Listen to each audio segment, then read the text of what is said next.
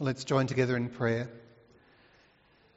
We're thankful to you, Almighty and merciful God, that you have left us with such a record of your dealings with mankind, and in particular with individuals.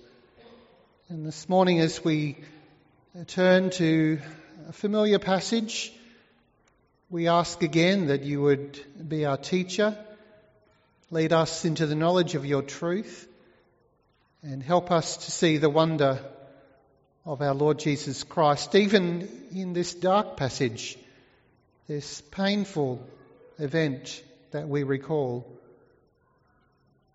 Go before us, we pray, and lead us in the knowledge of your truth. We pray and ask this in Jesus' name. Amen. Well, this is the last of our Christmas themed messages, and one that kind, nicely rounds out not only the Christmas season, but also the end of the year, which we have reached again by the grace of God. This series, which I've called The Coming of the Messiah as Told To, we've had the opportunity to trace the announcement of the birth of Jesus in various parts of the scripture as told to various people in the scripture. If you were with us at the start of this month, you would remember that we began by thinking of the announcement of the coming of the Messiah as told to Adam and to Eve, way, way back in the Garden of Eden. And then from there, how it was revealed to the king Ahaz of Judah, of all people then to Mary, then to Joseph, and now to King Herod.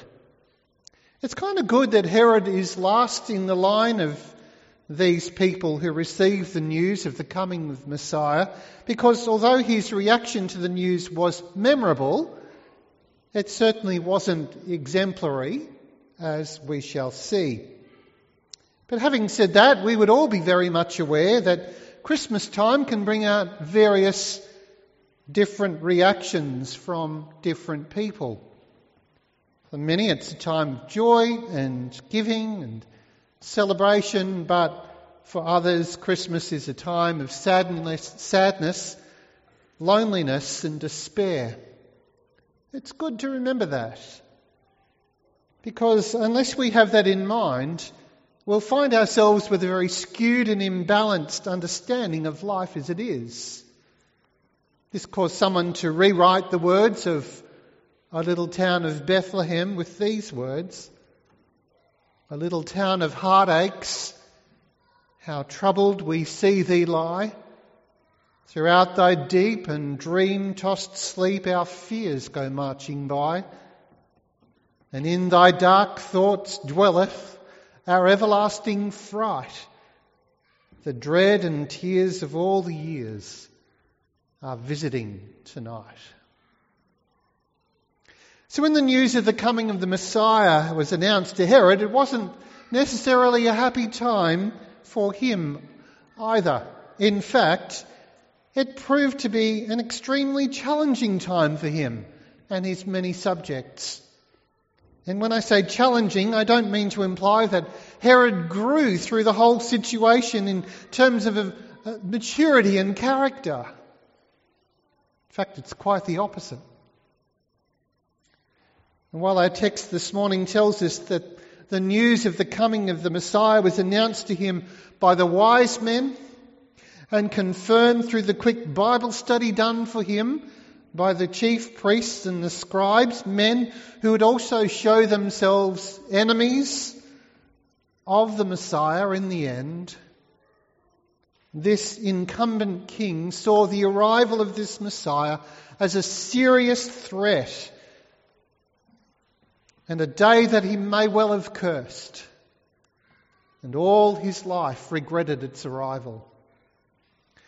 And yet, despite the harshest and severest of reactions that you could ever imagine, uh, there are still lessons to learn from his mistakes and his errors.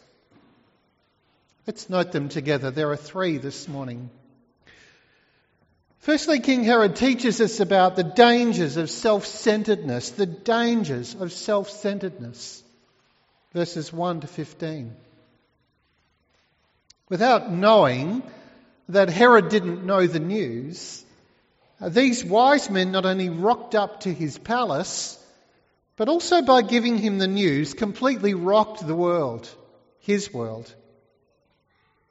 Verse 1 and 2 after Jesus was born in Bethlehem of Judea, in the days of Herod, Herod the king, behold, wise men from the east came to Jerusalem, saying, Where is he who has been born king of the Jews? For we saw his star when it rose and have come to worship him.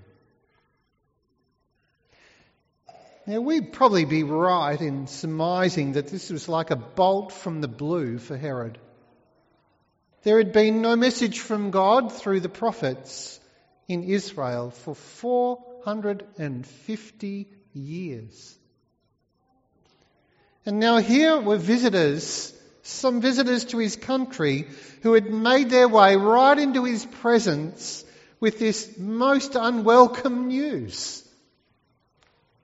What we know of Herod, it seems that he was so wrapped up in himself that nobody else mattered.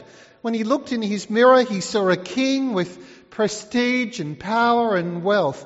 Maybe he saw designer robes, a crown, a scepter, and a royal throne, and everything he could possibly desire, let alone need. According to the standards of the world, Herod was an immensely successful king. He built palaces and fortifications. He even rebuilt the temple, twice as big as it ever had been. When there has been a famine in 25 BC, Herod even melted down his own gold to buy food for these people. Yet Herod was so insecure. Why? When he had everything. Well, Jesus put it this way if you lay up your treasure only on this earth, it won't last for very long. A moths eat it and it rots away, or thieves break in and steal it. It's yours, but for a moment, then it slips your grasp. So here is Herod, the forerunner of all Scrooges and Grinches of Christmas saying, Bah humbug, or worse as he thinks about the Messiah, because all his treasure is right here. And the problem with earthly treasures are that they never satisfy. Reminds me of the story of the young boy who was being entertained by his sister one day at a shopping centre. They stopped at the video arcade and in order to keep him quiet, she gave him a handful of dollars, I guess, and said, Go play video games. So he became, he went off, began playing video games, but because he wasn't so great at it, he, he quickly used up all the money. He came back to his sister and asked for more. And she told him that she had no more. But I want more, he said. And she said, You need to learn that one of the rules of life is this you don't always get everything you want. And he clenched his fist and he jumped up and down and he said, I hate that rule. And so do most of us, too. And perhaps Herod. He wanted more power. He wanted to hold on to what he had. You see, at the time of Jesus' birth, Herod was only the appointed puppet king over Judea. And he already had a track record of dealing harshly with possible rivals to his position. He'd actually had his favourite wife and two of his own sons put to death as a safeguard to holding on to this throne. So when suddenly he had a couple of wise men asking to see the newborn king, this news is not what Herod wants to hear. He wants no rivals. He liked to be the one who makes the decisions. He wants to be the one calling the shots, giving the orders. But now a threat to all that he, is, all that he has comes into the world and reacts badly, as we shall see. Now, in one sense, Herod is, of course, spot on in his, his assessment of his rocked world. In no way does it justify his behaviour.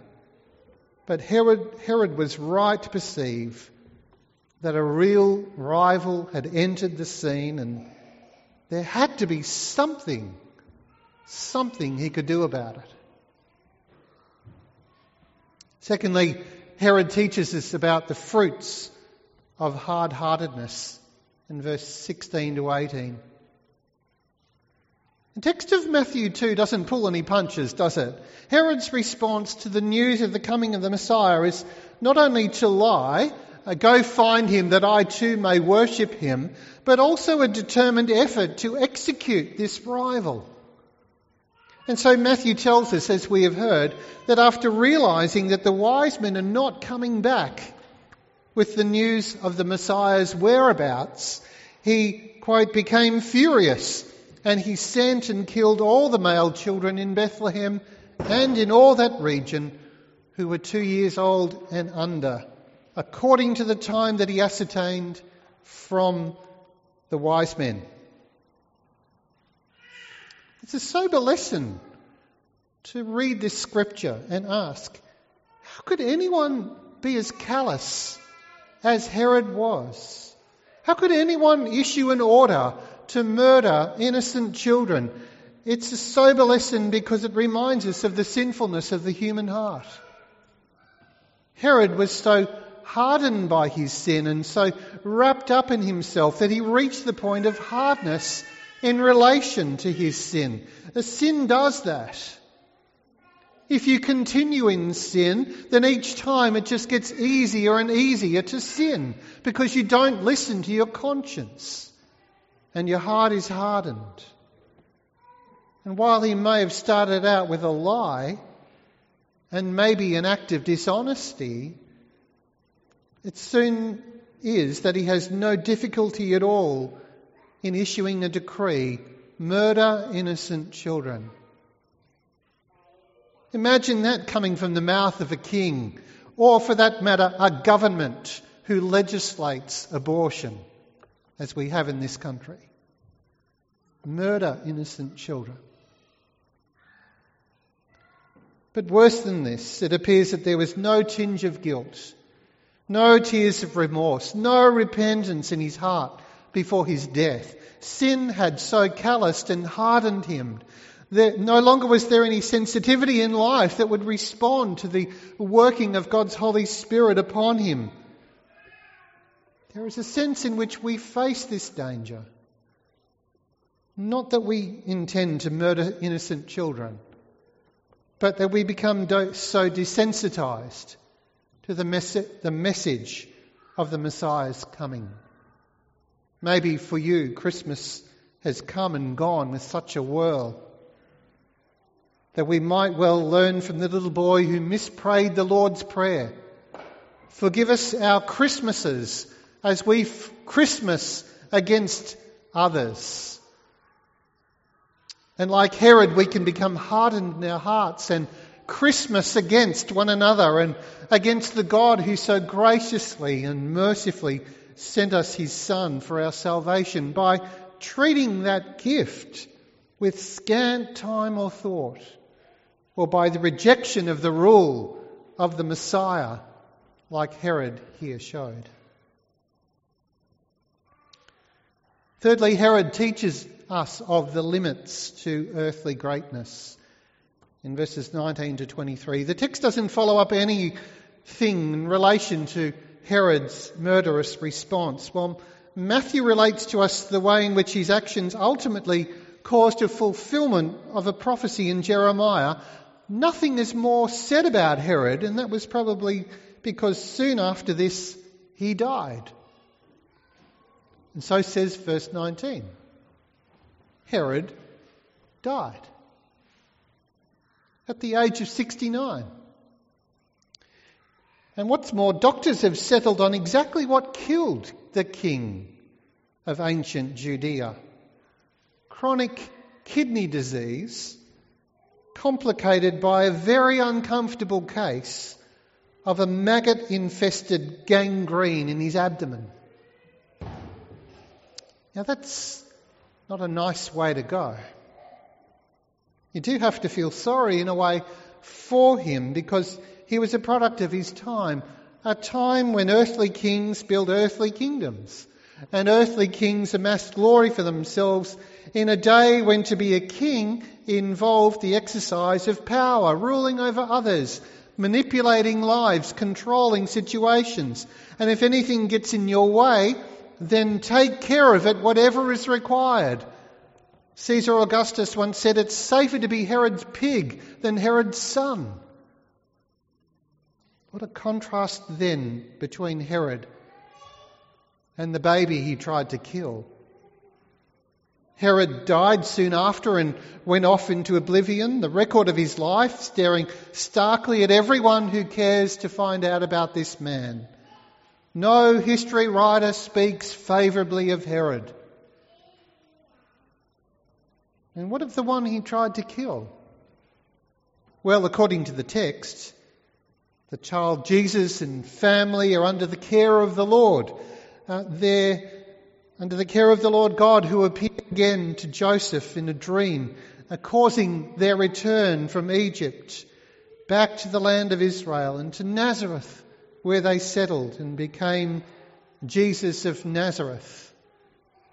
And later, at the age of 30, announced the arrival of the kingdom of God. What a contrast between the two kingdoms that these two men built. Herod, who probably lacked nothing but ended up with nothing. And Jesus had nothing, but the kingdom he built surpasses everything. Had Herod lived a bit longer, he may have heard Jesus say, Watch out. Be on your guard against all kinds of greed, for a man's life does not consist in the abundance of his possessions. Or he may have heard Jesus say, What does it profit a man if he gains the whole world but forfeits his soul? Or what can a man give in exchange for his soul? Herod need to learn that the answer to the first and second question of Jesus is the same answer nothing. A man gains nothing if he gains the whole world but loses his soul. A man has nothing that he can exchange for his soul. And sadly for Herod, the limits to his earthly glory reached no further than his grave. Well, in pointing out these lessons that are based around Herod's reaction to the coming of the Messiah, it seems like that Herod's errors have not been learned from by many in this world. We see them repeated over and over. While there is some brief and empty recognition of Jesus who was born to be king, sadly most miss out on the fact that the type of king Jesus is means that he cannot be anything but king and lord and master of people's lives. He demands full obedience, full subjection. The attitude is displayed and repeated when everyone, whenever anyone expresses their own desire to be independent of Christ's rule, to live their life their way, and when anyone just assumes that they are the boss of their own life, and they, through each day, doing their own thing, making their own plans and their decisions, are in effect saying, like Herod, we do not want this king to rule over us. Blinded by arrogance and a sense of a false sense of self-importance, Herod and many others have fallen for that trap. It does not infer, of course, that we might be as vicious as he was. But the thought of having to have Jesus as king, I mean, you might feel fine with a bit of religion, even some works of charity, but allow Jesus the keys, the reins of your life? Well, that's another thing entirely. Might there be a part of you that, that rejects that? I don't want the rule of King Jesus over me. I do want to do what I want to do. One of the world's most famous pieces of art would have to be The Last Supper by Leonardo da Vinci. And most people have at least seen photos of it or tacky reproductions of it on posters or stained glass windows. It's that picture of Jesus on the screen at the centre of this long table and all his disciples either side of him. Well, the Last Supper was actually painted by Da Vinci as a fresco on the wall of a dining room in a monastery. Unfortunately, poor old Leonardo wasn't served too well by history. The wall began to crumble almost immediately he finished painting it because the monks had only built it with loose dirt. Some early friars even cut a door right through the wall where Jesus' feet were. Then over time, the chamber stopped being a dining room, became a stable, then a storage room, then a prison, and then some army barracks. Can you imagine a room full of donkeys or a room full of convicts with one of the greatest pictures in history on the wall? And finally, to add insult to injury, when they finally decided to restore the painting up a little, some of the restoration was so sloppy it was scandalous. One artist was so casual about the task, he gave James six fingers on one hand.